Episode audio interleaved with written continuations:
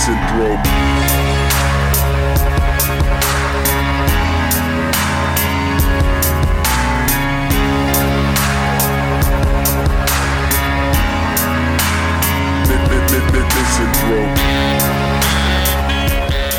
Shot Podcast is back on this snowy question mark Sunday evening.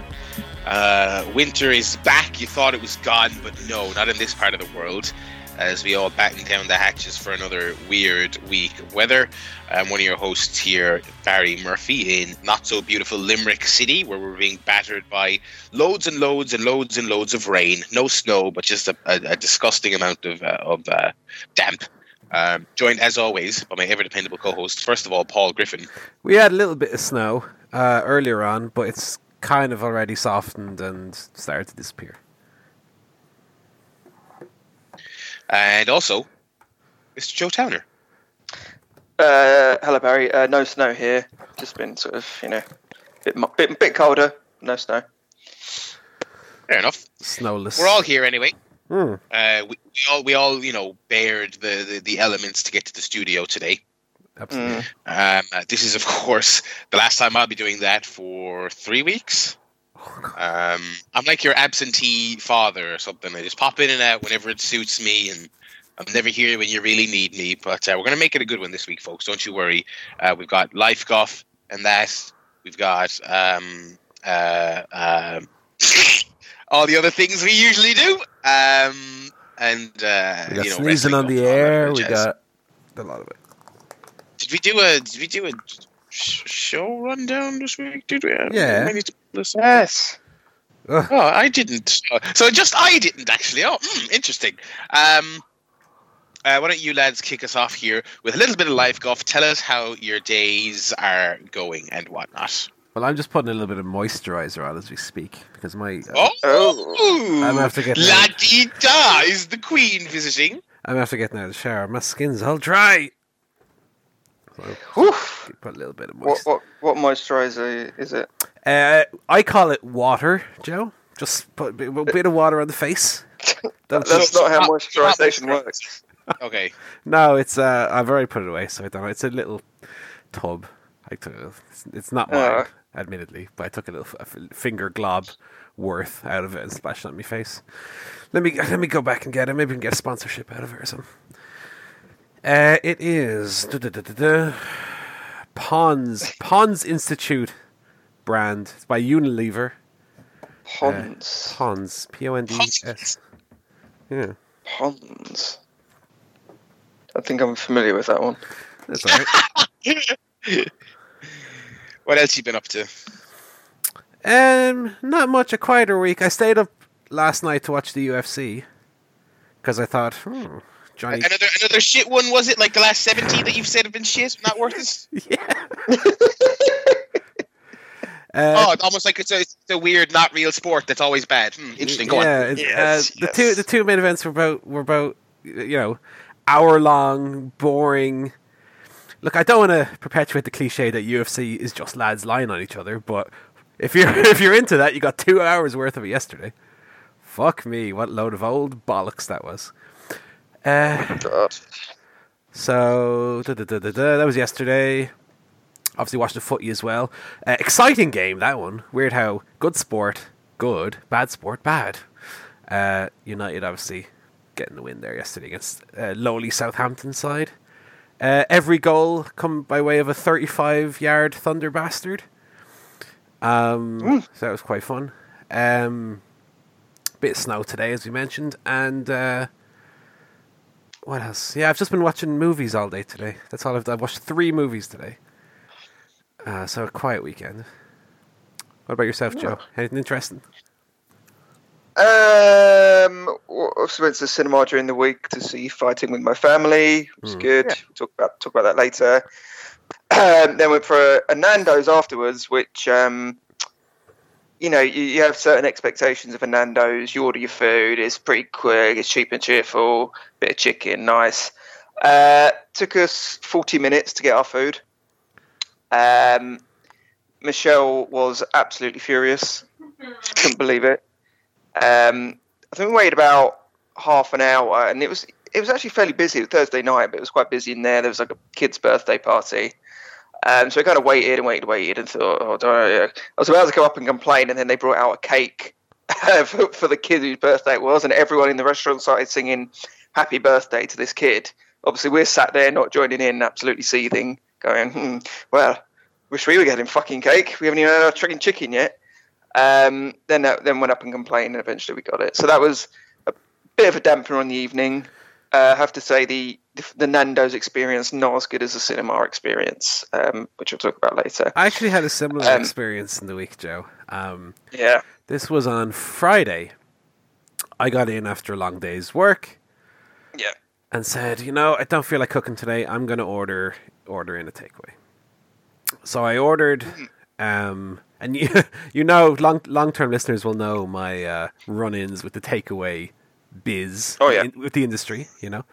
Um, so I ordered through the Just Eat app, which is a, and you know, if you if you're not familiar with that, an Uber Eats or a, you know one of those uh, Yeah. apps that allows you to order from a, ra- a variety of uh, takeaway establishments. So I ordered from uh, a place up the road from here that I quite enjoy called the Hamburger Bar.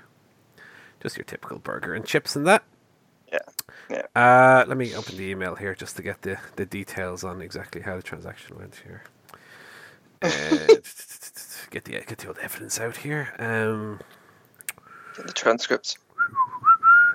okay, so this was on Friday, uh, March second. So I ordered uh, my food at seven twenty eight. Right. All right. He made a note of the. Okay. Well, I'm looking. I'm looking at the email here. So I Okay. I, I ordered Okay, okay. I ordered the food at seven twenty eight. Well, at least that's when I got the confirmation email, and um, it said your food will be delivered by eight fifteen. So a, a forty five minute wait. Fuck it, that's okay. I- I Mhm. don't mind. I'll you know, do something while I wait for the food. That's fine. Um, over an hour and a half later, Oh, dear. ten past nine, I think. Uh, after standing downstairs by the door for half an hour waiting for it to show up, and and calling them twice, calling the excuse me the takeaway directly by phone twice, no answer. Mm, mm. I finally say, look, I'm gonna email. I emailed them through the app and said, look, I I I ordered this food an hour and a half ago. It's not here yet. You're I could I could have walked there and been back already twice and eaten it. at this stage. Yeah, Yeah. Uh, it's And not. If It's, it comes, it's definitely going to be cold. so I said, look, Yeah. I, I'd appreciate a refund. Uh, at that stage, I went out to the closer local chippy just to get something in the rain. By the way, which is why I, I didn't want to go out originally. Just went to the one around the corner. Macari's got that instead. And uh, I come back, and Natty says, "Oh, they arrived finally." An hour and a half later. Uh, and she, of course, didn't take the food and said, "Look, we've been waiting fucking half an hour. He's already gone out and got more food." so um, they were sent back, and and, and the, the, in, to be fair, the order was cancelled and I was refunded.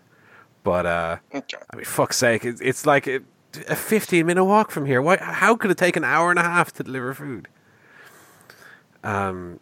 So yeah, I, I was I was seething as well, and I called him twice and no answer. And then like when when the food came and I was out, Natty was kind of saying to the guy, "Look, I, know you're just a driver or whatever, but like, we, and we're not taking that food. Take it back to them." Mm.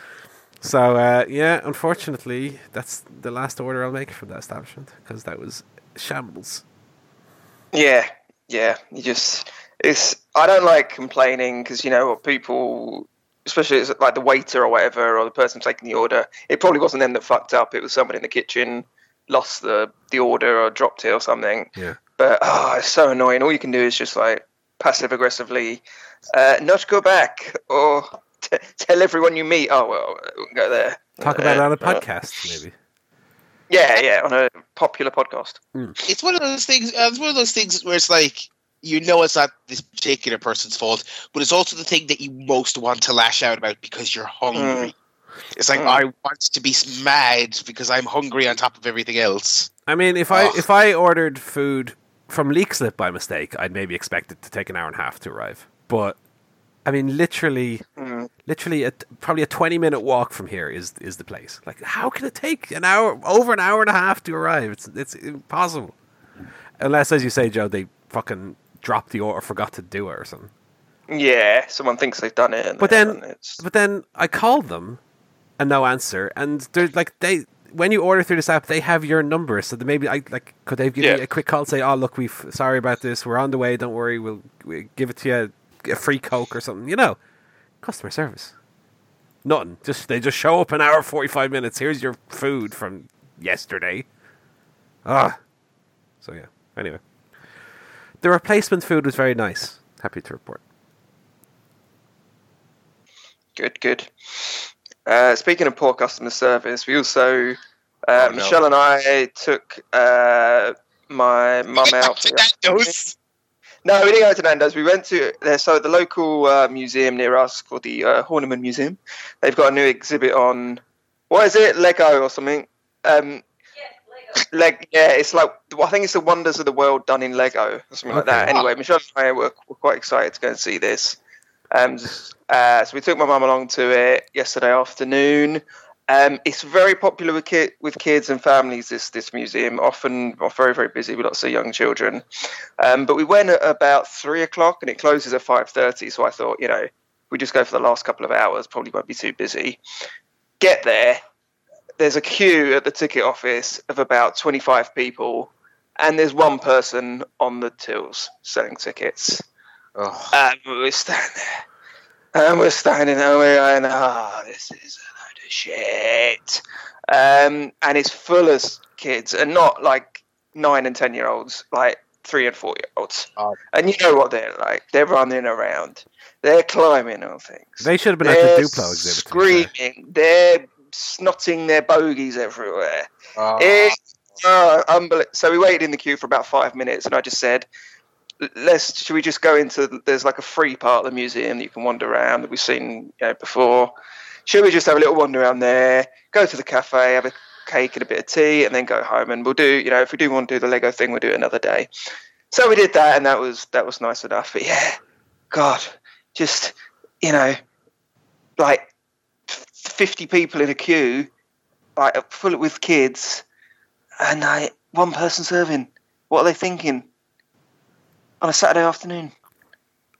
I just I don't know. And yeah, But the- anyway, I, their team lead needs to be more flexible. That's what it is. Because we have, I think you're see, at my work, we have a similar thing where we do like live chats and calls. You got like- and, yeah. You know, the, the- the- the Lego exhibit. the old Yeah. section. Uh, Yeah. Um, but like, if the, if the phones are too quiet and we're getting hammered on chats, then some of the people will go off the phone and start taking chats. You know, you have to. Yeah, yeah. Probably the people cleaning the jacks for sitting around on their holes. They could have served. Yeah, people, and- I'm sure there were plenty of staff about, but yeah. Anyway, Mm. um, also they've got a little kind of farm thing there, so I saw a llama and a llama, Okay. few ra- few rabbits, uh, guinea pig, Aw. and some chickens. So that was nice as well. That's yeah, good I got some. stuff. I got some of them right here. The, What? old- the little, Llamas. the typical English farm llama. Yeah. No, uh, we got the guinea pigs right here. All, all still alive. All still good. The thing that worried me with the llamas, the fence was only about three foot high, and these llamas were pretty big. I was thinking, hang on, what if one just wants to jump over? Maybe it's like that thing where you have the little outline of salt will keep the whatever spider inside. I don't know how that works. the snails. Okay, yeah, maybe you're right, Paul. Maybe maybe llamas just can't. Maybe their knees don't work in such a way that they can go over the smallest of fences. I don't know. You're right, yeah, might be like a cow, know. bend its knees in a certain way. Yeah. Ah, yeah, that was um, my week in customer service. Anyway, uh, yeah, I um, I didn't have much of a week really, to be honest. I um, I got my all my bag packed for Germany. I'm, I'm trying to get more organized. You know, I go, yeah, 16 carat is next weekend. Very excited about it. I got all my little cute little mini toiletries and all that. Ah, My, my plane appropriate toiletries. They're in a Ziploc bag. Mm. I've all my changes of, of I've extra changes of underwear, lads, in case it rains. well, well. Um, or you know, because the thing is, it's in Oberhausen, which is also uh, housing a, a Post Malone concert that that weekend. Right. So in case any of those people try and like talk to me, I got to change your clothes and all this other stuff. Well, you should probably bring a change of underwear for the other people who haven't seen your bowling skills before. Oh, that is that is a despicable low blow. Um, uh, I, but I don't have a comeback because it's extremely true. Um, uh, yeah, I'm I'm quite terrible. There is a, uh, bowling tournament on the Friday, and I hope it is just over mercifully quick because I'm awful. I love that as a Um, thing, though. That's such a great idea. Yeah, it's it's very very cool. Um, they've really made it into a kind of a festival-y kind of vibe. There's a podcast marathon before the first show on Friday. On Saturday, there's uh, two shows being put on by WXW, and then in the middle of those, there's a kind of an indie showcase where they're getting Hmm. other promotions from the area to put on something of a super show with non WXW talent, which I think is a very cool thing. Um, and then there's usually a big meal with all of the all of the traveling fans, all the Brits and all the Irish who go over, which is a massive group because I did this last year and there was about 50 of us at the dinner. Um, it's great. It's it's I really really love it. I I had the best time last weekend, and the roster is just bonkers. I'm seeing my Pentagon at, at long last because he won't. He refuses to come to Ireland. He refuses to recognise the free state of Era. Uh, Pentagon will not come here and wrestle. Uh, so I'm seeing Pentagon. I'm seeing Phoenix. You know, uh, Axel Dieter Jr., Marcel Barthel to you NXT UK viewers. Uh, you know, and, and tons of other great people. So I'm very, very excited. See, I've been packing for that. Got my holidays all booked. Got my travel arranged. So uh, yeah, counting down the days. And uh, yeah, that's really been my life guff this week. Not a whole lot else going on. Uh, do you want to jump into one of our other guffs here? We got uh, we got I got a lot of telly guff we can jump into if we wanted to do that. Yeah, let's go. Uh, who wants to kick us off here? Well, let me just talk quickly about my one because it's a show that nobody has any interest in apart from me. But I want to talk about it for a specific reason, and that's uh, the Grand Tour, the the show formerly Oh, known as Top Gear. Yeah. But no, you you guys would be interested in why Christ. in why I want to talk about Wow. it because Wow. well, did they all die in a horrific accident? they ha- they haven't, as a matter of fact. But let me let me. This, this is interesting. Come on, give me a chance, and then after, if you didn't like it, I'll never talk about it again. There's a promise. Um, the thing with Top Gear, right? What what I always enjoyed most about Top Gear was the the madcap kind of long form um, adventure style segments they would do, rather than you know the the quite plain reviews of so and so supercar, which I really have no interest in whatsoever. But there was always there was always a certain amount of um, funny enough, I'm talking about this on a re- on a wrestling show. There's always a certain amount of predetermined ism to it that kind of to me took away from the spontaneity of it. It, it. Like even the stuff that was presented as spontaneity always had like a, a a rehearsed feeling behind it. And to me, and I, I haven't had this confirmed. This is just my own interpretation, right? They've gone one step further now by CGIing in stuff. Oh, God. Uh, I noticed this on a recent episode, uh, once or twice. Now, again, as I say, this is this is not something I've looked into and confirmed. This is in fact the case, but there were multiple things that to me seemed like computer generated, which to me is one Mm. step too far. I mean, come on, the fuck. Ah, What what sort of stuff? Wasn't the cars, was it? no. Although maybe that's next season's uh, direction. Um, no, there was an episode where they went to Colombia to uh, photograph animals, and there was uh, a bit where th- like humming hummingbees would come or hummingbirds, hummingbee, uh, was coming very close to their face, and I was saying this is not real. This is in fact a, a CGI uh, bird that is happening. So very very bad form, lads. Uh, I mean, the rest of the show is the prerequisite, you know, racism you would expect from uh, three toffs making a car show. Yeah. What about you, uh, Joe? What did you watch? Um, a couple of things. So, catching up with uh, Broad City, um, wonderful sitcom. If you've if you've never watched it, Uh, very very funny. Uh, watched the most recent few episodes yesterday. Uh, it's just, just very good, very funny. I think they've maintained the quality throughout the. I think it's series five or six now, but yeah, very still very very funny. Um, also watched the uh, first episode of This Time with Alan Partridge, uh, which went out last Monday or this Monday. Um, well, I don't want to say too much, but I'll be honest, didn't enjoy it at all. Uh, didn't laugh much at all. Uh, I, I, I, absolutely love I'm Alan Partridge, the sitcom. The two, the two series of that are two, two of my favourite comedy seasons ever. I just think they're brilliant, and I've been rewatching those recently. But whenever I see Alan Partridge in another format, it just I just don't like it as much. I, I don't know what it is. It just doesn't work for me. So that was a shame because I was really looking forward to, to his return to the the BBC. One is about this one. It's it's kind of presented as just a chat show, um, so it's a, almost like a satire of a chat show, um, with a little bit of kind of behind. You know, the cameras go off and you see a bit behind the scenes stuff, but it's not a sitcom format. It's it is presented as a half hour. It's like the One Show or you know that right. type of program, um, but you do just get half an hour of that show. And to me, uh, it, as a send up or a satire of that show, it's not particularly good. And I just I just want to see Partridge the character kind of interacting with people and, and you know seeing the character and jokes. So anyway, I probably won't watch the rest of it, which is a shame. But you know, a lot of people enjoyed it, so good luck to them. I'll just rewatch the old ones. Fair yeah. enough. Yeah.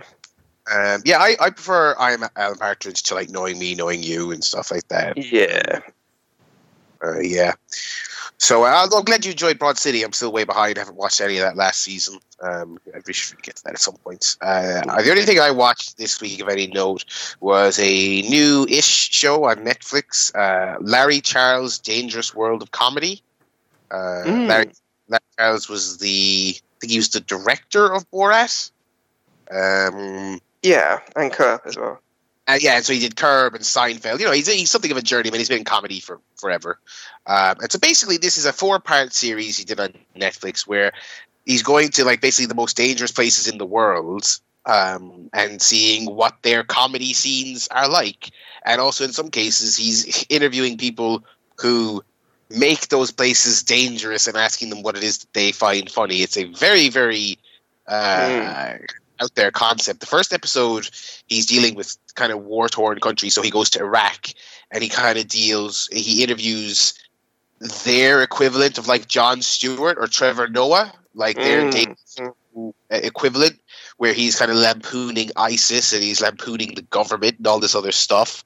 Uh, and he's also talking, and he goes to uh, Liberia, which was a country I knew absolutely nothing about talked about their kind of civil war. So he talked to the kind of fledgling comedy scene in Liberia, and then he also talks to a former uh, sort of warmongering general of the civil war in Liberia turned pastor because mm. he wants to interview the people sort of he wants to interview the people mm. who make the world a dangerous place and see what makes them funny. And so he's chatting to this guy who um, used to sacrifice children and eat human hearts about how his favorite thing to watch is uh, Bill Cosby's "Kids Say the Darndest Things," which is which was his actual answer when he was asked what makes him laugh. But for him, it's like um, it's like watching MasterChef.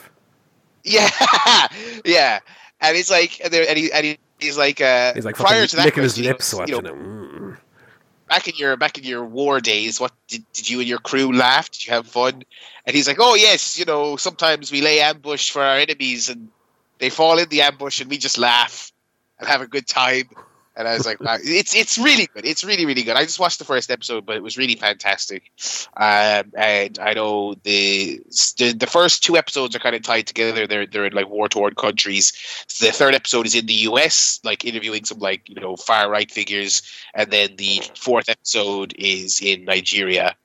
Um, so I, am really enjoying it. I'll probably finish it probably on my on my travels this week. So yeah, thumbs up for that. I, I, I really enjoyed it uh, and that's that's the only telly I've really been watching this week. Uh, so yeah, we can I suppose we can move on there. Paul, did you play a video game this week?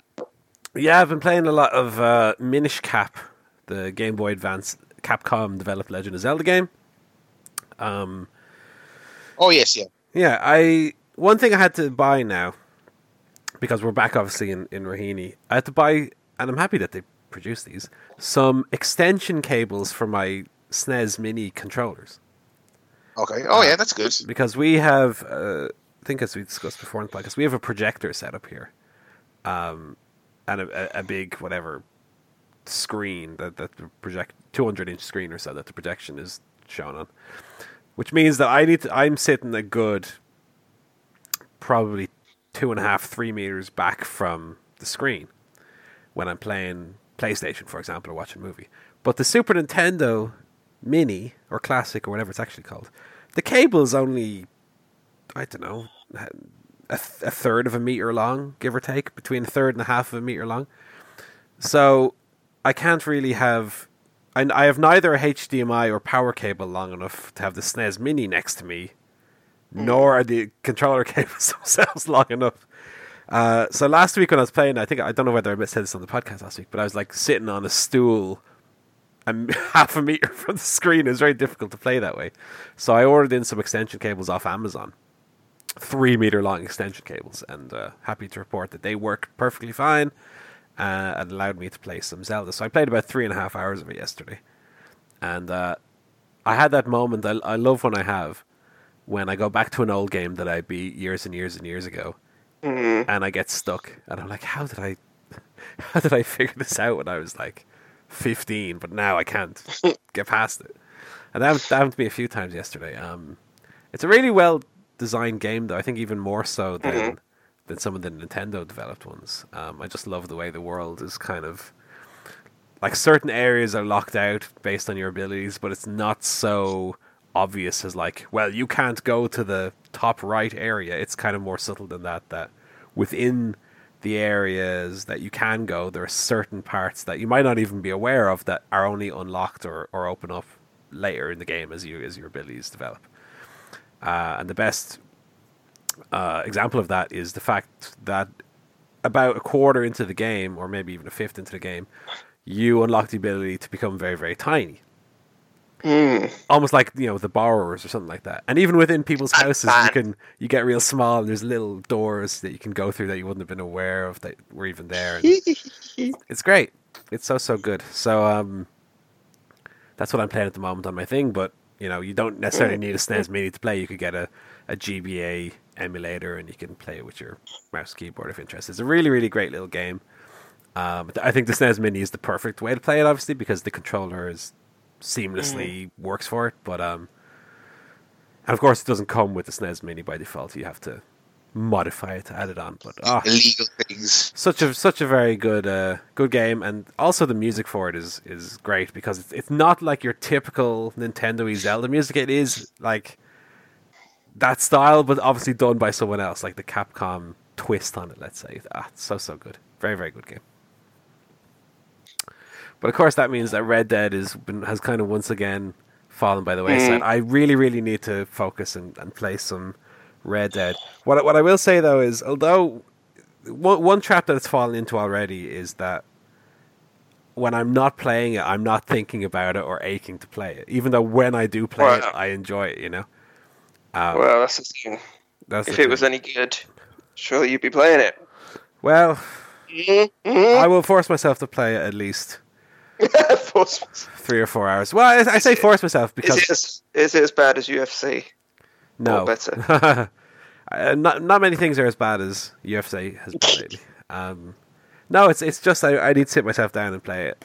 Um, I had I had a similar I had a similar thing with it. I was just I, I would put it down and I just I would struggle to really be motivated to play it. And that was even once the story got going, I was really into it. But again, it was just um, it's just I don't know what it is. It's just not a whole lot of fun to play. That is just top and bottom of it. You see, really I, I, not. I have never just never got on with Rockstar games for whatever reason. This is this is my third Rockstar game I've given the old, you know, good the the the try to, and it's just GTA Four, GTA Five, and now Red Dead Two. I don't know. They just they never grab me. and but and, and the thing is that you've never gotten them. They've gotten less welcoming as time has gone on. Like this is the least pick upable. I mean, you're you're so because I know just from the last time we talked about it, you're still very early. Oh I yeah, mean, you're probably still introduced to fucking systems and fucking mechanics at this stage. yeah. Um, and the thing is, they throw so much of that at you, and so much of it is completely useless. It's just so you don't have to hunt, you don't really have to do any of that. You don't have to like keep your morale high or your honor high. You really don't, because at the end of the day, all you're doing in your missions is riding your horse to location A, shooting everyone, and riding back. I mean, that's all you're doing. But this is kind of need- a greater problem of video games these days that they're just becoming flabbier and flabbier rather than tighter experiences.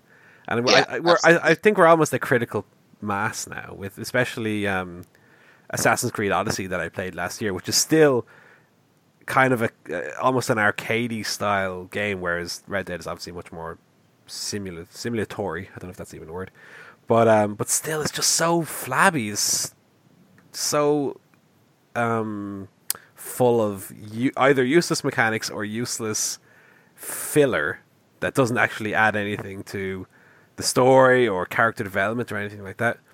And this is actually a point that I was thinking of, you know, separately to video games because I a movie I'm going to talk about later. I watched um, the 1991 Beauty and the Beast, Oh, and uh, and and it's like 90 minutes.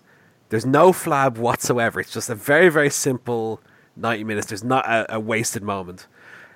And then I th- was thinking to something. Okay, not a Disney movie, admittedly, but that I watched the Lego Movie 2 the other week, and like you could very easily snip half an hour off you know. And I, I, think a lot of kids movies these days have that problem, and a lot of not movies generally, but certainly kids movies, and a lot of video games.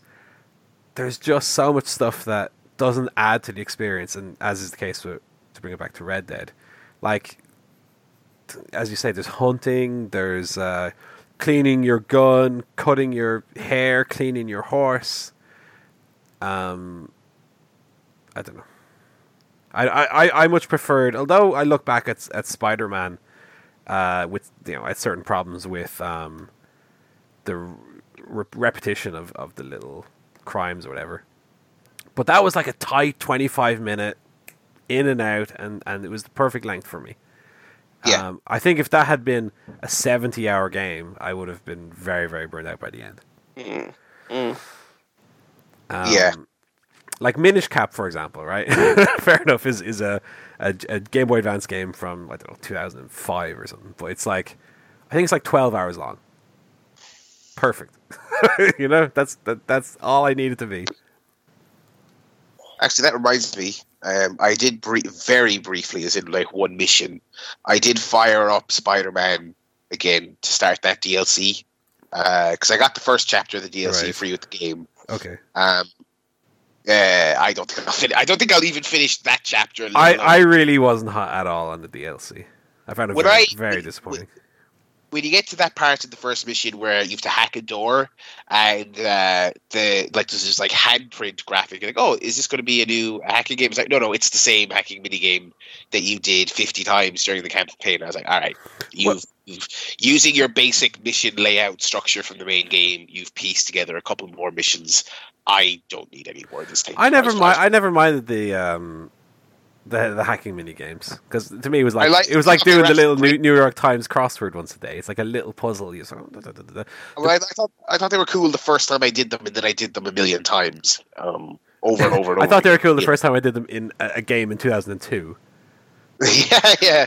Um, no, the I mean the DLC narratively is just a huge step down from the main game, unfortunately. And aside from one semi-major thing, it doesn't kind of continue on any of the threads that the main game kind of set up. Obviously, it's got to keep the big stuff for the sequel. Um, Yeah. No, when it comes to the DLC, I would just advise people just watch a watch a YouTube compilation. don't bo- don't bother the whatever ten hours to play it. It's it's it's not worth it. Uh, yeah, so I didn't play anything else. I, I, I've very, I completely fallen off Resident Evil. I picked it back up. It's a very spooky game, so I picked it back Mm. up and I played an hour and I got scared. Um, so I, I'm still chipping away at it. It's great, but I'm just, I'm, I'm, you know, I have to kind of be in the right mindset to play it. Yeah. Um, we got a lot of movies to chit chat about. Yeah, I just by the way, when it comes to um, music, I got a tweet from Scott McAvoy recommending me um, an album to listen to. I just haven't had a chance to uh, to listen to yet. Did you notice, by the way, we Weezer put a new album out Yeah, and I just Well, heard everyone shit again? talking. So Again, a new album. Not is it not more covers? Is it? No, no, it's a new album. Is it covers of their covers? Yeah. Weezer covering Africa by Weezer. Um, I Yeah. did. I did give another listen to um, that new Tenacious D one that I wasn't hot on. Um, that came out this year. I kind of feel the same way about it. So I don't have any new insight for it. It's, n- it's not very good uh, at all. Um, movie guff. Then I want to hear what you guys thought of fighting with my family. So please. yeah, George, do you want to kick it off? Let's yeah, let's start with the big one. Um, so Barry and I have seen it. Paul, I take it you haven't yet seen it. I haven't yet seen it. I will try and see it this week. Trying to say this- Good, good. Well, first things, uh, it was good. I really enjoyed it. I thought it was both uh, funny. Um, I think Steve did a great job of um, kind of portraying wrestling in an, in an accurate, you know, reasonably accurate, respectful way, but without making it inaccessible to people who think wrestling's a load of old uh, fake guff in spandex. Um, so that was it was a good balance. Uh, the story was really good. Uh, yeah, and overall, just kind of a big thumbs up. I think it um, for for people who haven't seen the kind of original documentary or read too much about the plot, it basically follows uh, Paige's career, starting from when she was um, back in Norwich in England as part part of a wrestling family, the Knight family or the Bevis family is their real name. Um, so the dad eh, was a wrestler, mum's a wrestler. Uh, the older brother was the Zebra Kid, who was yeah, fairly notable back in the back in the day in the kind of British indie scene. Uh, I think he once wrestled uh, Samoa Joe for the Ring of Honor title in, in FWA. Um, so it's about them, and it's it's mainly centers around Paige and her brother Zach, who both kind of go for a WWE tryout um, back in 2010 or whenever it was, 2009 maybe. Um, and it kind of follows their, their differing paths as they of success of kind of breaking into the, the world of WWE. So um, yeah, it's really good. What did you think, Barry? Yeah, I, I really liked it as well, and I think one thing you hit on there was that he did, uh, you know, it is accessible to the non-fans, which I really appreciate. Um, and while it covers kind of the grueling nature of wrestling, I do like that. I think overall, it's a more kind of positive movie about wrestling in general. Um, the camaraderie, especially at the sub WWE level, the camaraderie, the, the sense Yeah. of community, the passion, like the the the scenes of uh, kind of the knights kind of school, like uh, you know they show Zach kind of rounding up the local kids who are kind of up to no Mhm. good if it weren't for the training, uh, Yeah. getting to the, the, the local gym to, to you know train. Um, I really like that because it's like, and I, I saw some criticism that it's maybe a bit soft, especially on WWE specifically Mm. because they Mm. WWE endorsed film. It's I was surprised to see a WWE Studios credit at the beginning. Uh, I think that's probably the only time them and Film Four will be working together. uh, Well, that was the first laugh the movie got from me was when that came yeah. um, so you know, it's got their seal of approval. So naturally, they're not they're not sticking it to the industry when it comes to drugs or early deaths. Yeah. Or- but, but my feeling on that is also is that we've that's been done a lot. We we the general public has been exposed so much to that side of wrestling that I actually kind of appreciated Yeah. Them going in. And plus, you know, it wasn't all wholesome. I mean, you kind of saw, you know, the the the, the kind of harsh nature of the Mm. recruiting process and then the, the physical aspect of it. And one thing that's weird is that we're in this hyper, you know, pro women era of WWE, and they kind of presented the like uh, the women as still kind of second class around the time that this film is set. Yeah. Uh, and they're kind of eye candy, and the crowd don't take them seriously, and and they're they're kind of setting Paige up as this uh, difference maker in that regard, and she was, to be fair.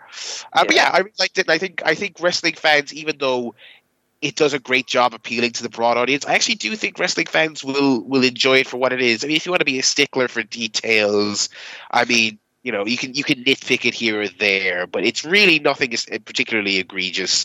Um, and I think I think there is some stuff to sink your teeth into as a fan. I liked the. Uh, I won't get into specifics, but I liked the portrayal of the other women she's training with.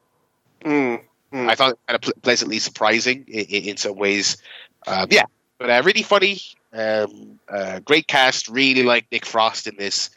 Um, Yeah, he's great. Lena Headey's great as the mum as well. That was a spot Yeah. on portrayal of um, Sweet Saraya. Sweet Saraya, Um, it's, it- it's top. And the other, the other guy, the guy who plays the brother Zach, was fantastic as well. He looks like a teenage Simon Pegg, which I found very distracting at points because he just looks so much like him, That's actually um, a great shout. That is a great shout. just like him. But yeah, he was he was really really good as well. So I think my only, I'd have very kind of minor criticisms. I think there's times where in the middle it it it didn't so much drag, but it felt a little bit repetitive, where you, you kind of keep seeing Paige going through the training and, and struggling with it, and it's kind of like, well, okay, we've yeah, we're seeing her struggle and go through that journey. I, I would have liked it to maybe go a bit deeper into kind of her being sort of alone in America and that kind of thing. Um, I'd say also sometimes it's a comedy drama, and a lot of the comedy is is that kind of not broad but quite you know silly sort of you know British style comedy where it's kind of silly Yeah. jokes and, and that kind of thing, and that's that, you know it was funny, it was good. Um, but then I think this is something that I think Steve and Ricky have basically always struggled with, kind of putting on the the Steve Merchant Ricky Gervais fan hat now, taking off the wrestling one. Um, they they've always kind of struggled to balance that kind of comedy and drama, the tone of it a little bit. Um, basically, since The Office, because The Office did it absolutely perfectly. Um, but then when you look at stuff like extras and Cemetery Junction, and especially the kind of later stuff, it's it's always a bit of an awkward contrast between the slightly silly comedy and then when it tries to go a bit more emotional and dark and things like that. And it is, it is a very difficult balance. Yeah. Um, but there's times where you see the brother Zach kind of struggling with not having got picked up by WWE, and he's um, you know not kind of descending into into the into darkness or depression. It doesn't go really deep into that, which to me, in a way, it would have been nice to see it go a bit more deeper. Like, um, you know, you see him kind of drinking at one point, and it, and you see him doing kind of hardcore matches and stuff. It would have been nice to maybe go a bit further, but again, it's very difficult to balance that with then going to quite a funny scene, uh, you know, with Nick Frost doing some physical comedy or something. Um, that'd be my very kind of minor criticism, but I th- overall, yeah, I thought it was very good. I thought he, Steve did a fantastic job, uh, and The Rock's not in it much. That's, No. that's the one bonus as well. Um, and that scene that they kept showing with The Rock, um, where he, he cuts the promo on the two on the two characters, actually was a lot better. Uh, I think once you saw the full thing rather than the cut down version, it wasn't as excruciating. Uh, No, in, yeah. in the context of the movie either. So And, yeah, that was uh, good. How how big is the Rock's part in the movie? Oh, hello. Yeah, he's um, he's kind of uh, he's very much a uh, and also starring Dwayne the Rock Johnson. He's not a featured Yeah. player. He's Okay. he has that Yeah. cameo and kind of he comes back around later. They kind of um, they uh, so the Vince Vaughn character is much more uh, kind of central. Oh yeah, he's Um, great Oh. Vince Vaughn. He's really good. Yeah, I, I like him a lot. He's uh, best performance in a long time. Yeah, I can't remember. Actually, yeah, I can't really think of the last really great Vince Vaughn performance. Uh, and they, they kind of imply that they have a little bit of a dynamic that I won't get into. But um, yeah, it's, it's it's literally just I think more or less two scenes. It's not it's not anything. Okay. Um, it's not anything Yeah. beyond that. Uh, I think They're both good Steve's in more Steve's in more scenes than The Rock. I think in this movie. So and he's, That tells you. It, it is. And, and one thing I do like, it is a very Steve Merchant film. I feel. Um, yeah, it's a very kind of British film as well. In that you can see this kind of it's like a Shaun of the Dead or a Hot Fuzz. It- It's got it doesn't pander to the American audience all that much. It is very kind of British film, um, not- which I liked, and that's that's what the documentary was like. You know, it was a, about a British family and that, that that type of dynamic. So if you tried to turn it into Rocky, you know, I don't think that would work. It needed to be Yeah. that that same kind of tone. it's definitely not. It's not an American's take on what Norwich is like, which would be terrible. No, no. It's very much he knows what Norwich is like. He's showing you that, and the the the glitz and the glamour of of WWE is kind of framed uh, for you through the eyes of that family, which is actually really cool. yeah. I don't know if you read his uh, his uh, his opinion piece or his his column in the Guardian. Uh, Yeah, Yeah. It was good, and and I think a lot of what he said he was going for, I think actually comes through in the film. You know, Mm. they're obviously this really, you know, really working class family, and Mm. he wanted the film to reflect that, but not necessarily be sneering at that, which I don't think it was. No. Um, it is, you know, they're very kind of the dad, especially, he's very kind of rough around the edges, but it's not shown to be this Mhm. kind of negative thing. Um, I, yeah, I just really, really enjoyed it. I think Paul, you'll you'll enjoy it quite a bit. I think it's uh, certainly one of the better things I think I've seen The Rock involved with in some time. Ooh. Uh, and and you you would be the man to judge that uh, more thoroughly than us. Uh, Rampage yeah, I, I'd be. I'd be interested to see um, what he attaches his name to as a producer going forward because this was a big this is a big win. Um, Mm. Uh, now, what his actual involvement is, I don't know. He likes to spin the yarn that he saw the documentary and he called up Steve Merchant and we got it. We got. I was I was watching BBC in my hotel room, brother, and I got we. This is going to be a ninety plus Rotten Tomatoes uh, uh, film, brother. Um, you know what what his actual involvement is, I don't know, but but uh, I'm, I'm more interested to see what his kind of production company gets behind more so than him Mm. as a star going forward. Mm. And that uh, any other movies there now that we've, we've done uh, we've done fighting with my family. Um, I did watch a documentary yesterday. Uh, it's called Three Identical Strangers. Mm. Um, I don't know if you've heard about this, but it, it came out last year. I'm It's very very well interested to hear your thoughts on it. Yeah, have you seen it? No, but you might Oh, you might okay. push me to see it if if you thought it was good. Yeah, yeah, I, I would highly, highly recommend it. It was it was nominated for the best documentary BAFTA, but didn't make it onto the Oscars shortlist, which was surprising because I think it was a really, really good documentary. Um, so well, I don't want to say too much about it because it. If you do need to watch it, and if you say anything, it kind of spoils it. The, the basic kickoff of the premise of it is that a guy goes to college um, on the first day of college after summer. He goes there, and all of these people are uh, welcoming him and, and speaking to him very kind of with a lot of familiarity, and they think as if they know him, and they're saying "Welcome back." It's his first day there. He has no idea what's going on. It then transpires that someone had attended the college last year who was his complete doppelganger. Um, he, he, yeah, he ends up speaking to a friend of this doppelganger. Uh, he realizes that him and the doppelganger were both adopted, uh, both born on the same day, and of course, it then transpires that they are actually twins who were separated at birth and adopted by different families. Um, where it then goes is that someone sees this, they then go to the newspapers. There's a big story about it, and they get a bit of notoriety. Someone else sees this newspaper story, a third doppelganger, who it turns out to be a triplet. um, so that actually wasn't twins separated birth; it was triplets separated birth, and so they reunite and they become a bit of a kind of media presence. They do all all the chat shows and everything, and and do kind of movie cameos and things like that. Um, but that's just the kind of kickoff. That's the premise that you start off with. It then goes into something kind of much deeper and different, uh, and which I won't talk about because it's best if you just watch it. But it is a remarkable movie and quite uh, wrenching, harrowing at times, um, but also just completely fascinating. This this story. But yeah, I'd give that one hundred percent towny recommendation. Ooh. If you're going to watch a documentary, definitely check that out. Uh, it was on Channel Four, I think this this week, so it's up on their their streaming platform. Okay. Uh, if you want to watch it. Perfect. Yeah, I'll, I'll definitely check that out. But I'm on a bit of a, uh, a documentary kick myself. Mm, mm. I might I might do like a, a documentary week or something. Um, Ooh.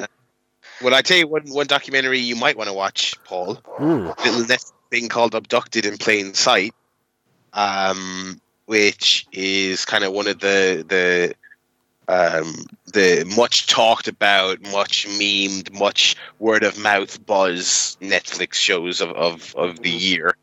Um, I don't want to get too much into it, as the name implies. It's a documentary about an abduction, but it's so much more beyond that simple premise then then the name might uh, indicate to you. Uh, it is it is quite the the whirlwind uh, journey. It's it's um, not necessarily an easy watch. It's quite bizarre. It's quite dark at times, um, but it is um, it's kind of amazing. It's kind of amazing. So um, yeah, Uh, uh, give add that add that to your list if you if Does you are that get an, an absolute the, at your boy the Barry lad recommendation?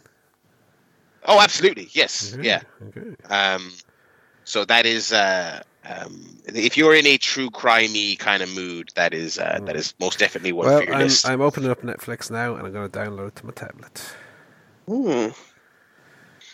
Uh, whereas I'm guessing Three Identical Strangers, I'll, I have the four, four uh, the All Four, as it's now called, uh, app, and I will watch that as well.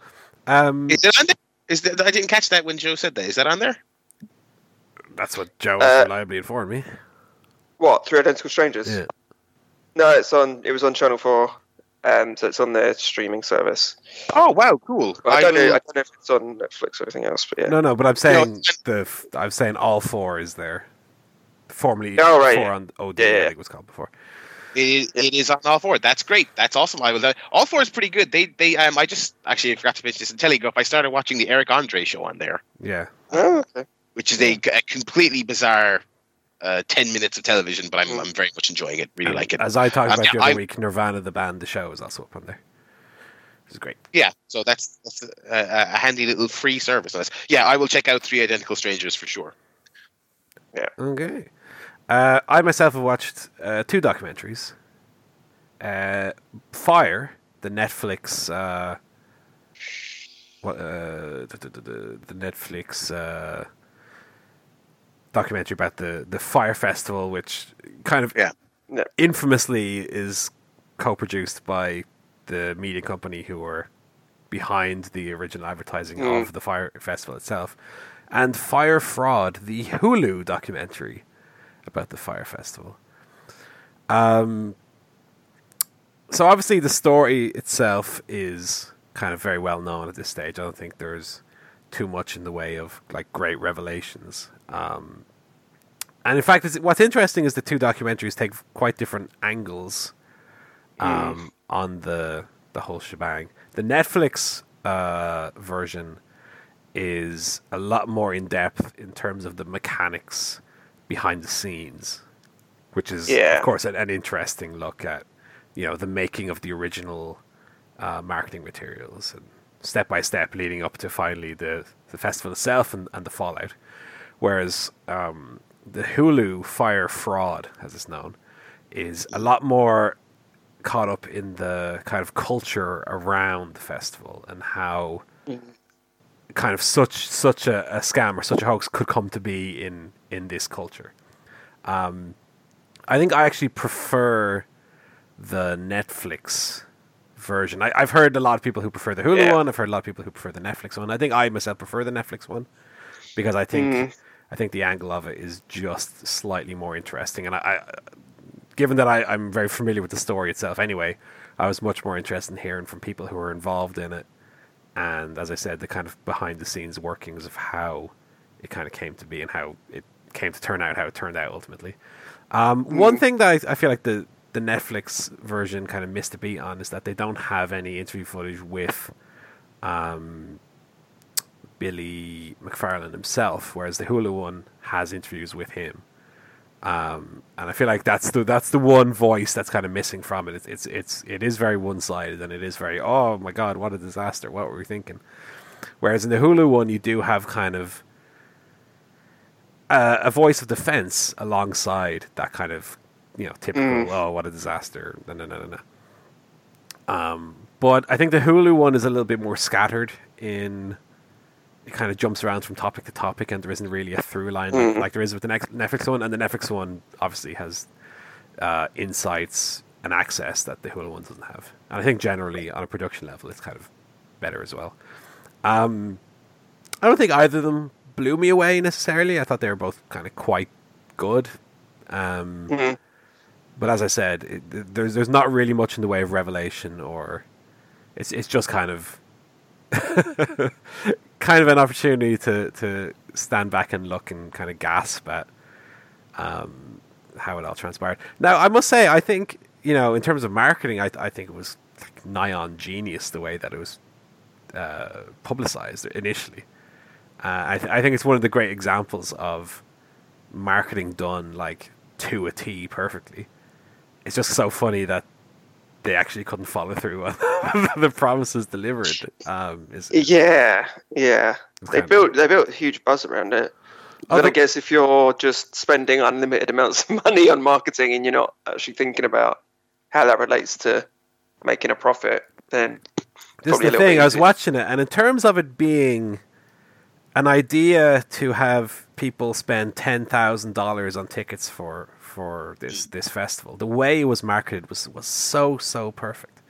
Um, from the video with the models in on the island to the the Instagram posts and in, the the the influence of influencers, like it, it was d- done so well, and then ultimately it was just so poorly planned and organized that part of part of what was just so like annoying about the whole thing and the documentary, the Netflix one really highlighted this.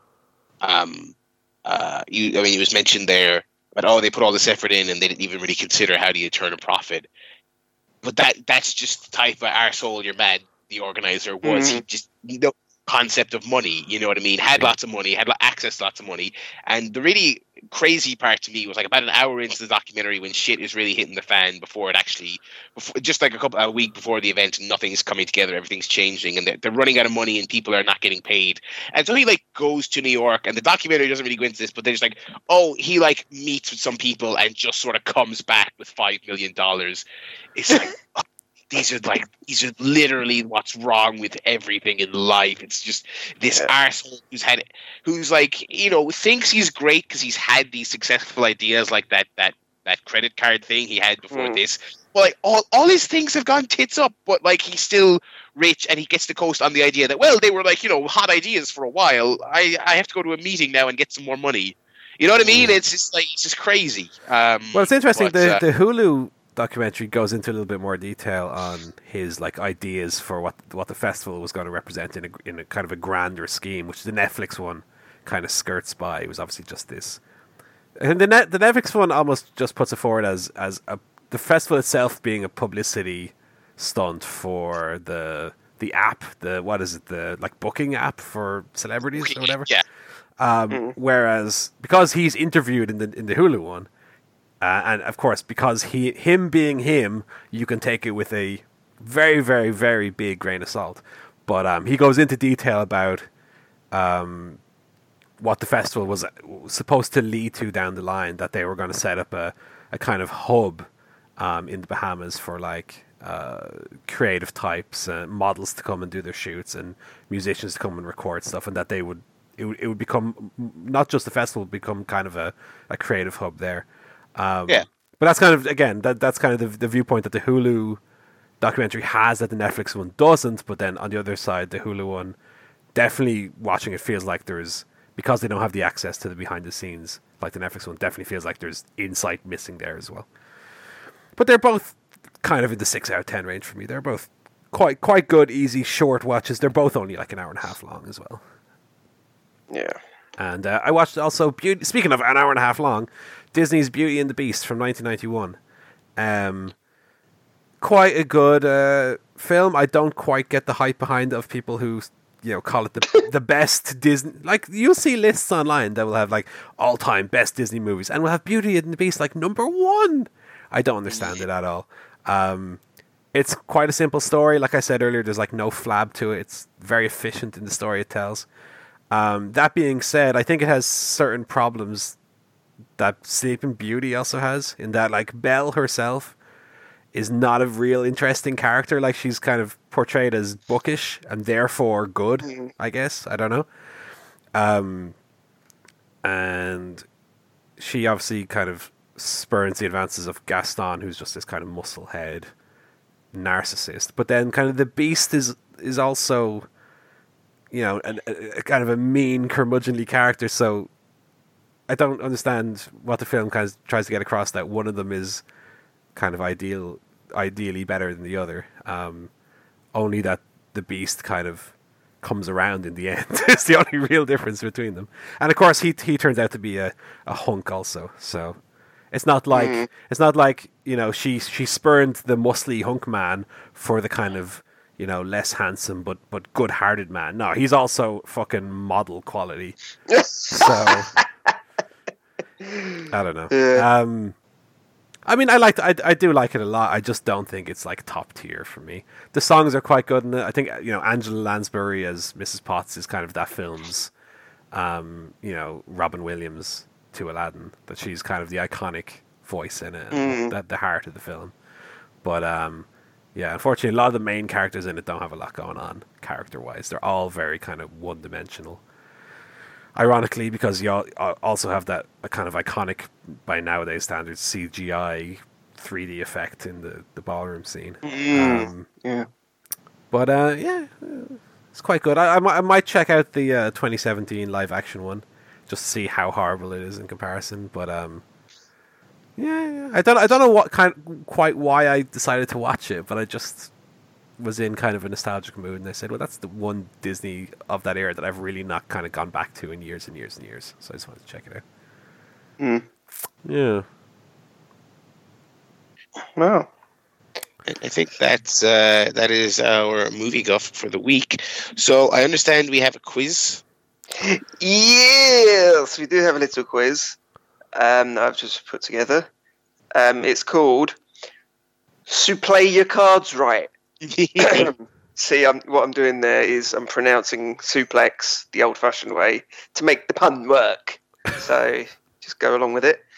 Um, so what I've got is I've got, in honor of fighting with my family, I've got a list of uh, movies that star wrestlers or are, are about wrestling. And um, what I'm going to do is I'm going to give you a statistic, and you're going to have to tell me if the next movie is higher or lower. okay. Um, so how it works is every, every correct one you get a point. If you get one wrong, I will jump to the other uh, player, and they will carry on. And whoever gets the most points will win, basically, Okay. win honor. Um, so I've got two sets of statistics. I will have two runs through. So who wants to go first? Uh, I'll go first. Okay, okay, Barry. So we're going to start with domestic box office for each of these films. So you have to guess whether the box office in America was higher or lower for each of these films. So we're going to start with Fighting with My Family. Uh, so far, that has taken fourteen million nine hundred forty-five thousand nine hundred and five dollars at the American box office. Okay, so that's your starting point. Fourteen point nine million. Okay. First film up is The Marine, the 2006 John Cena film from WWE Studios.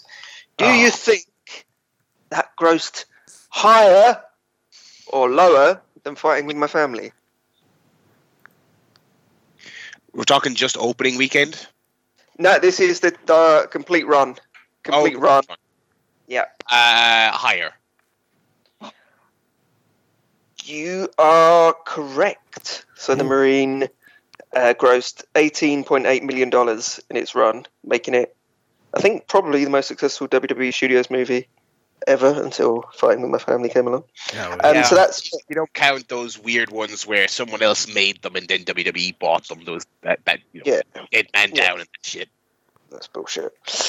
Um, Yeah. Okay, so next uh, is the 1989 movie produced by WWE or WWF, uh, No Holds Barred, starring Hulk Hogan as uh, Rip and uh, Zeus and all the other lot. So that gross higher or lower than the Marine in America? Is it still me? Yep, yep. You carry on. I'm getting my uh, my Forsyth games confused in my head. Um, okay, higher or lower than 18? Oh, I have no frame of reference to this because it was before I was alive. Um, I'll say lower. You are correct again. It grossed just over $16 million. So, uh, Okay, came in lower than the Marine, so you got two points now. Uh, up next uh, is the Roddy Piper movie, They Live. Was that higher or lower than the $16 million of No Holds Barred? See, I know this is like a cult hit, but I don't know how, what what what level of box office it was. I guess I'll go higher. It was actually lower. Oh wow! $13 million at the US box Wow. office, fortunately. Uh, so over to you, Paul. Okay. Um, so yeah, They Live grossed thirteen million dollars. The next movie is uh, the 1999 documentary Beyond the Mat. Do you think that was higher or lower than thirteen million dollars? Uh, I mean, it, it got to be lower, surely. I don't remember that getting any traction. Yeah, you are correct. wise. It grossed two million dollars though, which isn't isn't bad considering. Yeah. Uh, I assumed it. I didn't even know it had a theatrical release, so yeah, not bad. Yeah, slow. But also, it looked like it was made for like five hundred thousand. Yeah, yeah, it was made for a few quid. Um, so next, Paul is the rock movie Walking Tall, where he plays a sheriff or something. Uh, do you think that grossed more than Beyond the Mat?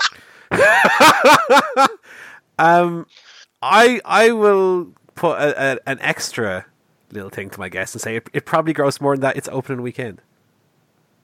Yeah, I think you're right. It, in total, it grossed forty-six million dollars at the uh, American box office. So yeah, A little bit more. not yeah. not even close. Not even close. Um, so up next, Suburban Commando, the uh, early '90s Hulk Hogan Undertaker movie with Christopher Lloyd. yeah. Uh, did that gross? that- What? Undertaker's in that. he is. Yeah, he has a small role as one of the bad guys, non non-speaking. Well, he, his character speaks, but they dub a, Well, high pitched voice. yeah, over that it, was squeaky voice over it. Um, did that gross more or less than Walking Tall's forty-six million dollars? I'm going to say less. You are correct. It grossed six point nine million dollars at the US box office. Um, up next, Blockers, the uh, John Cena coming of age movie. Uh, did that gross more or less than Suburban Commando? I'm going to say more. Yeah, are correct again. Sixty million dollars in its in its US run, That's a lot. um, which is was pretty good. Um, up next, one of our favourites here at the Chair Shot Podcast. Oh, is it? Put the It cookies is. down. no. It is the Big Show cameo featuring a Jingle All the Way. Did What- that gross more or less than Blockers? What was the number for blockers again? Blockers was sixty million three hundred eleven thousand four hundred ninety five dollars. Oh, God, it's probably going to be close, isn't it? Um. Okay, well, this is Arnie coming out of his prime. This is like '97. Arnie was he still? Because I, w- I saw I actually saw Jingle All the Way in the cinema, but I, I have no concept Oh. of whether it was like a hit or not. Yeah. yeah. Um, but Ar- yeah, Arnie was probably probably still a big enough star. Yeah, I'll say, I'll say higher, but it's probably very close. Well, Paul, you're right again. Jingle All the Way grossed sixty million five hundred and ninety-two thousand three hundred ninety-nine dollars. Uh, so that's just about three hundred thousand more than Oh my Blockers. god, I didn't think it was gonna be that close. Yeah, very very close, very very close. Um, so up next is the uh, Ronda Rousey movie Entourage. Um, Oh man. Did that gross more or less than Jingle All the Way? Well, I remember that Which it was six- like 65. I think I think Mark Ker- Kermode had that as his worst film of the decade, the Entourage film. Oh yeah, yeah. but does yeah. that mean it was not successful? Um, was it was it a hit with audiences? I'll say that Entourage was less. I think that's niche enough. Paul, you've only bloody done it again. It, Entourage grossed thirty-two point three million dollars at the US box office. Okay. Um, so yeah, not a uh, not a big success. Um, I think you might get this next one. Um, the final movie is the the very first in the Spider-Man series. which of course starred Randy Savage, Macho Man Randy Savage, in a Yeah. cameo as uh, Bonesaw McGraw. Um, do you think that? Do you think that grossed higher than thirty-two million dollars at the American box office, Paul? I I'll say that Sam Raimi's Spider-Man did gross more than that Entourage movie. Yeah, Do you think so? Yeah, you're right. You are probably right, by a Paul. They got- magnitude of at least ten. yeah, four hundred and three million dollars at the US box office. So uh, there you go. Okay, so we're we're going to go through again. I don't know how we're going to do this. Shall I let Paul carry on in his imperious Well, no, this isn't. This is a new category, isn't it? Start again. This is a new category, but then Barry got to Paul start the first first anyway one. because I went first last time. So Yeah. Yeah. All right. Okay. Paul, you get to go first again. Okay. So we'll start again with fighting with my family. Um, that got a ninety-two percent Rotten Tomato rating from critics. Okay. Uh, do you think the Marine, the Marine got higher or lower than fighting with my family? Uh, I'm gonna say lower, Joe. Paul, you're correct. It was the Marine only got twenty percent uh, rating from critics. It did very, very poorly. Um, so that's Marine. Up next, No Holds Barred. Did that get higher or lower than twenty percent Oh. with the critics? Um,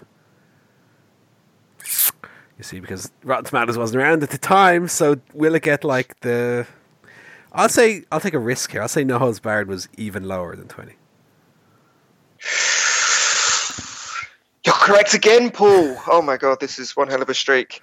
Um, no Holds Barred, eleven percent with the critics on, on Rotten Tomatoes. Okay. Um, yeah, very very badly reviewed. Um, so they next up, They Live, the Roddy Piper movie. Was it higher or lower than eleven percent? Uh, I'm gonna say higher. That's quite a well-regarded film, I think, isn't it? Probably in the sixties or seventies. Yes, you're correct. It was very well regarded. It was eighty-five percent Ooh, uh, on Rotten Tomatoes. Yeah, very well received. Which is interesting. Only thirteen million dollar gross and eighty-five percent. well, as, as Barry said, Uh, it's a critical cult, rating? kind of cult. cult movie. That is a definition of a cult movie. Hmm. Um, so up next, note the Beyond the Mat documentary. It's a higher or lower rating than They Live. Lower. Ooh. You're right again, Paul. Middling. It was 82%. so actually very close. And both both very well received movies. Um, up next, Walking Tall, the rock movie. Is that higher or lower than 82%? Lower. 26%. Oh, Walking Tall. that bad? I don't think it's quite that. Really, bad. really, yeah, really what bad. sounds good. What's up that? Callum loves it. Yeah, you know, the And- critics, what, what do they know? What do they know? There's that bit where he This is for the fans, brother. beats, break, uh, goes into the two by four and smashes up the place, doesn't he? Yeah. Him and Johnny Knoxville Uh, or whatever. So up next, Suburban Commando. Oh Jesus! Suburban Commando with Hulk Hogan. Did that do better or worse than Walking Tall, starring The Rock? I, I, again, I'll take a risk and say worse. Paul, you've only bloody done it again. it got uh, 15%. I mean, Suburban Commando was dreadful. To be fair, Yeah, it is. it is awful. Yeah, Um, so up next, Blockers. Did that do better or worse than... Better. Block is very good. You're. Yeah, you're correct. 83%. Mm. Very well received maybe. Uh, I mean, you've won, so we'll just carry on. You've won by Sorry. quite some margin. Um, Jingle All the Way. Better or worse than Blockers? What what score did Blockers get? 83%. Well, I think I Jingle All the Way is very low, isn't it? I think we discussed that on the podcast. I'll say lower. Yeah, it's 15% as well, same as Suburban Commando, which is Uh, That is wrong. Demonstrably Ridiculous. wrong. the funny thing. Is, like the audience score is only like 35%, and audiences usually fucking love everything because they're thick. Yeah. So that, that's pretty amazing. Um, up next, Entourage. Did that do better or worse than Jingle All the Way? Uh, I'll say worse, given that Mark Kermit is a critic and he hated it. So. Well, Paul, you're wrong. Oh, my streak ends. Entourage, Entourage actually got 33% Mm. uh, Rotten Tomato score, so not quite as bad. Uh, so back to you, Barry, for the final question. Yeah. Little, little turn around here. Um, Spider Man. so, was that rated better or worse than Entourage? Uh, I'll say better. Uh, yeah, you're correct. Ninety percent. Ninety percent for Spider-Man, very well received. So uh, yeah, that's it. So it's one, two, three, four, five, six, seven, eight, nine, ten, eleven, twelve, thirteen, fourteen, three to Paul. It's a bit of a drubbing. Um, very unfortunate, but congratulations to Paul. Thank you very much. Knows his, he knows his movie stats. Well, a few, a few risks, to be fair, but they paid off. Yeah, a few, few gambles. A few gambles. Um, I, oh, we never talked about the Oscars, by the way. I was going to say my my my victory speech won't be quite as good as Olivia Colman's, but Oh yeah. Well, um, should we bother talking about them? They were. Uh, let me sum the, the Oscars. Every single award fell into one of kind of two categories: is I I thought they were going to win, or they were at least in my kind of top two or three picks. Mm, Like there was there was no real, you know, stinkers that that weren't expected. Um, Bohemian Rhapsody winning so many awards kind of befuddled me, but all the main awards were kind of like, yeah, I, I either kind of wanted them to win or they're at least one of my kind of my backup hopes that they would win. Uh, apart from Green Book winning the Best Picture, which I really don't understand. I think that's like my fifth of the eighth uh, picks. But um, they ended racism. yeah, but there it was there were like two other, let's say quote unquote black films that were better than Green Book that were didn't win. So I saw a trailer for another one today about. I'm sure it's you know a good film being made by people with their hearts in the right place, but another one about uh, the story of ending segregation in schools in America. That's also about a white man who says, "Hey, folks, can we not be better? Eh, Is is that possible?" It's just like how many of these are going to get made forever? yeah, Anyway, so that was a weird one. Probably the like even last year when um, Shape of Water won, which I didn't think was quite that good. It, at least I could kind of understand. You know, there's there's even though I didn't like it that much, there's definitely kind of a, an artistry to it that you know I can accept. yeah. Green Book is just like a really plain, nice, fluffy movie about two lads from different backgrounds that kind of become buddies, nevertheless. You know, Mm, mm. weird pick. Uh, weird to give Peter Farrelly a uh, screenplay award as well, but whatever. From the writer of Dumb and Dumber Two and uh, the movie. well, yeah, that's called a glow up. Yeah. So yeah, Olivia Colman's speech was obviously the highlight of it. She was great. Yeah. So even though she wasn't my pick, yeah. I'm happy she won because we wouldn't have got that speech otherwise. Uh, let's jump into the wrestling guff. Yeah! Da-da-da-da-da-da. I walk for miles inside this pot of danger. Danger. Uh, Batista is back in the old World Wrestling Federation. Um, he showed up on Raw this week as a heel, beating up Ric Flair to get Triple H's attention, presumably setting up a WrestleMania match. Mhm. He was uh, he had an outrageous outfit, including blue shades and a blue uh, nose ring um, at 50 years of age. So that's good. Uh, what you lads make of it? You into you into Batista being back into the match? Well, I- you Um, know, the, with with regards to nose ring, you know, we know from the uh, interview he gave the other week that Batista is a proper actor, not to be confused with the likes of John Cena and The Rock. Um, so I think, knowing that he was a heel, he probably went out and got his nose pierced just for it. Yeah, methods. You know. Same way that one nameless OTT wrestler wore them jeans that one time. You know, Yeah. true heels know how to present themselves as such. You know, um, hmm. I'm kind of in two minds about the the Batista heel. Obviously, I'm super happy that he's back. I'm kind of two minds about him coming back as a heel. Um, on one hand, I think he's a better, more entertaining wrestler as a heel than a babyface anyway. Um, and if he's coming out with his blue nose ring and his little leather, you know, vest or his little uh, pink polo shirt or whatever, and his sunglasses, I'm all I'm on board for that. I'm I'm I'm in. Mm. Um, however, the uh, the en revanche for that is uh, Triple H is going to be now by virtue of Batista beating the heel, the babyface, um, which I think is a huge mistake. And I think the crowd are going to cheer Batista anyway. I don't think they're going to cheer Triple H over Batista, given that Triple H is- has been on TV as a heel for like the last year. Um, very very odd decision, I think. Um, I think they probably were burned last time when Batista came back uh, and feuded with Daniel Bryan, and as a babyface and got booed.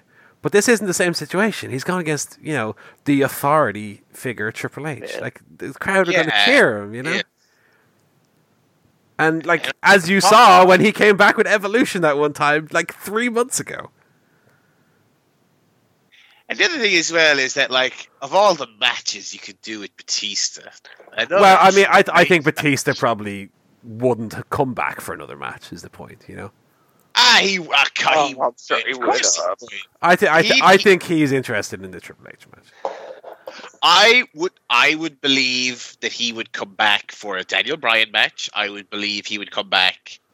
I think I think he'd come back for any kind of decently high profile WrestleMania match. I don't think after ten years he wants to give his win back to Triple H.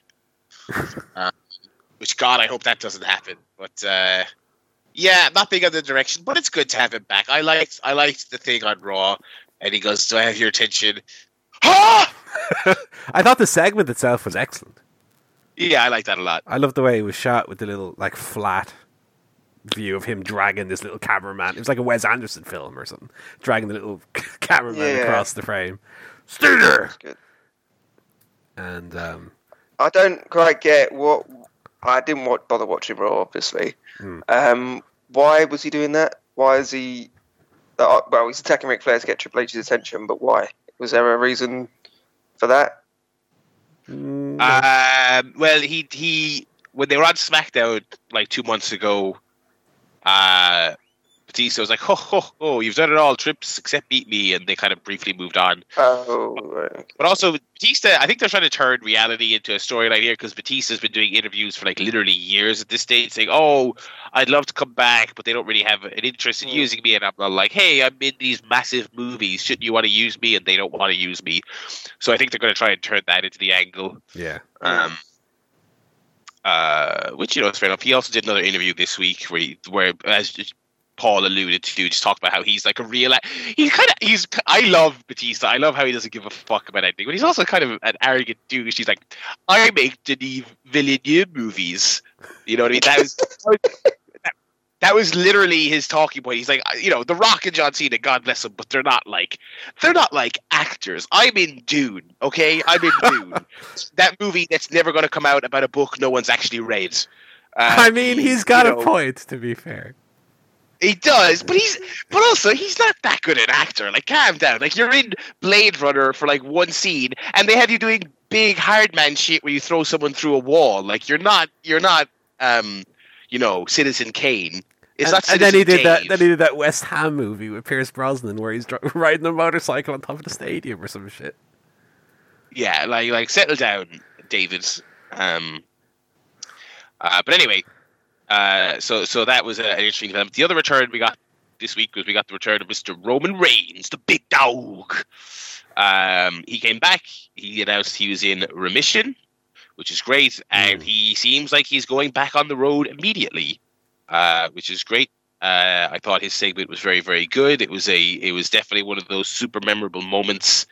Got the old chills when he said it, you know, and the crowd went crazy. I'm surprised Uh, they they wouldn't have his return match just be a WrestleMania though. Would, would- Yeah, would that be seen as being too kind of on the nose? Like, given that it, it, it you know is a real life illness that he's had, to be seen like to almost be using that to promote WrestleMania, I guess. I, but- and the other thing as well is like, they haven't made it official, have they? That he has a Fastlane match.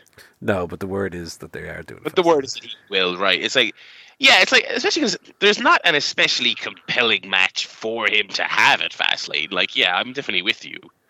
Um, um, but yeah, I don't know. Maybe they just, maybe they, I think they also want to bolster interest in the show in general at the moment. So get him on, Mm. excuse me, get him on Fastlane, get him on Raw. You know, let's Mm. let's let's let's pick up the interest in WWE in general as we steam towards WrestleMania. I can kind of see that aspect of it.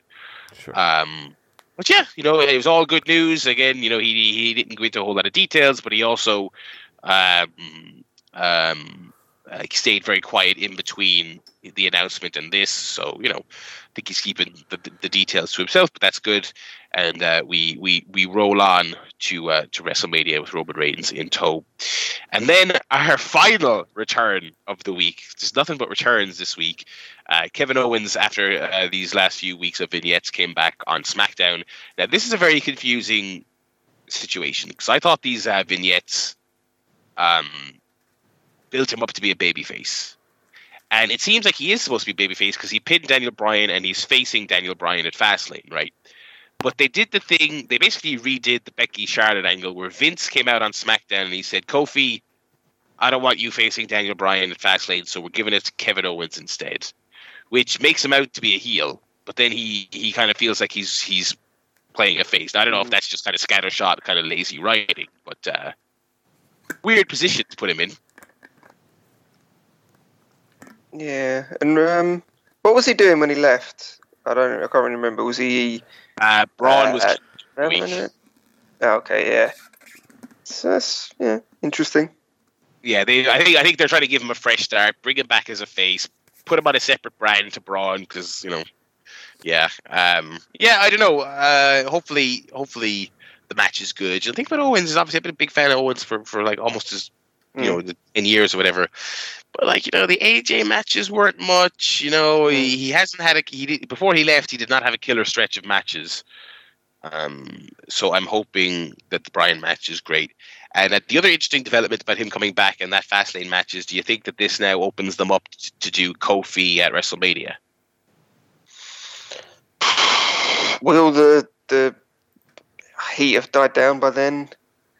People still going to be demanding Kofi to Bryan? Uh, the the announcement on SmackDown seemed to get people hot in the building. I mean, I, I think, Mm. I think so, and I think they I think they're doing it on purpose. I think I think they are Mm.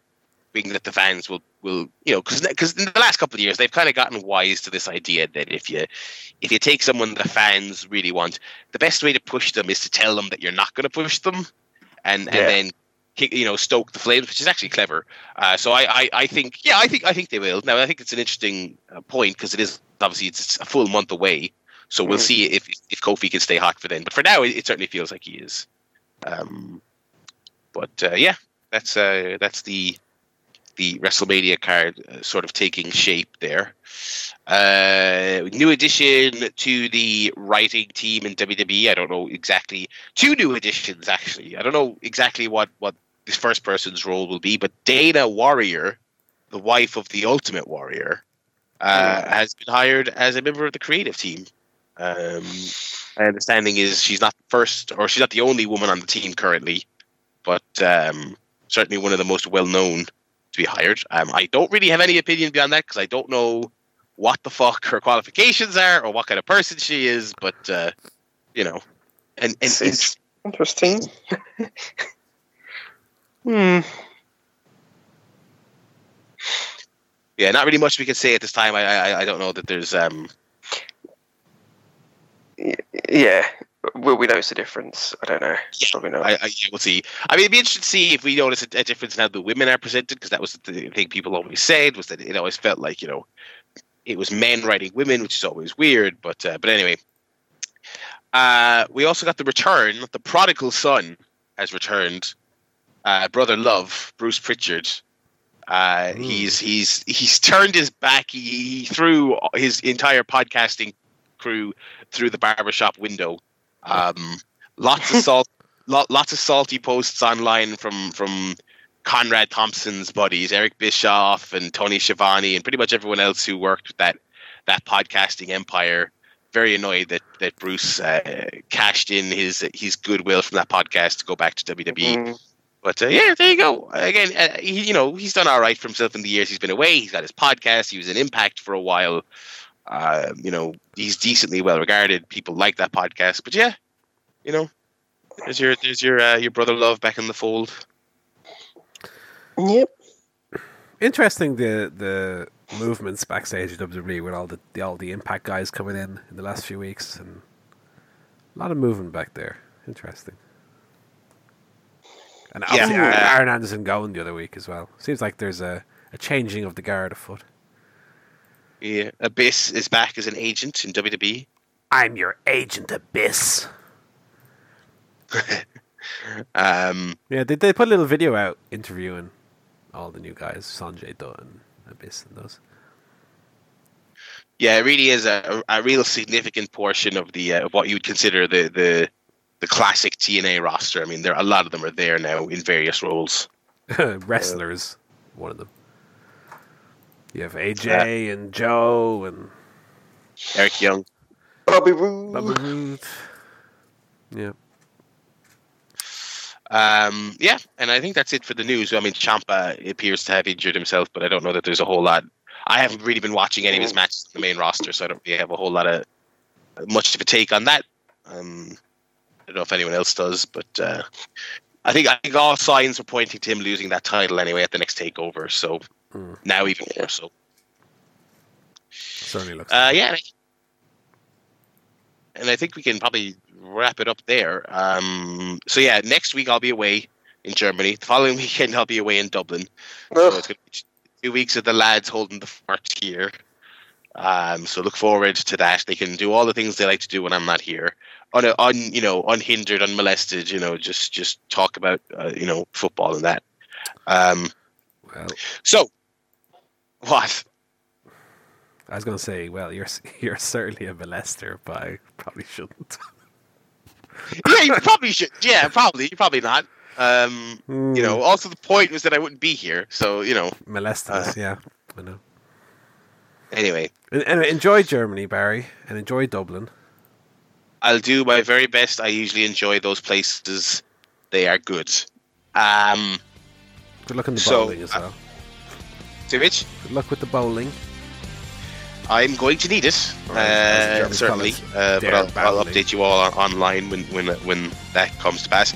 Uh, yeah, so the lads will be here next week talking all the usual life guff, movie guff, all that other stuff. Um, so, uh, chairshotpodcast.com if you want to send us an email or if you want to dive into the episode archive. Mm-hmm. Chairshotpod on Twitter as well. Um, yeah. So uh, I'd say that's going to be it for now. We're going to bid you farewell. It's goodbye from me, Barry Murphy. It's goodbye from Joe Towner.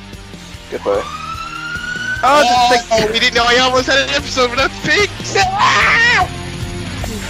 And it's goodbye from Mr. Paul Griffin. Goodbye.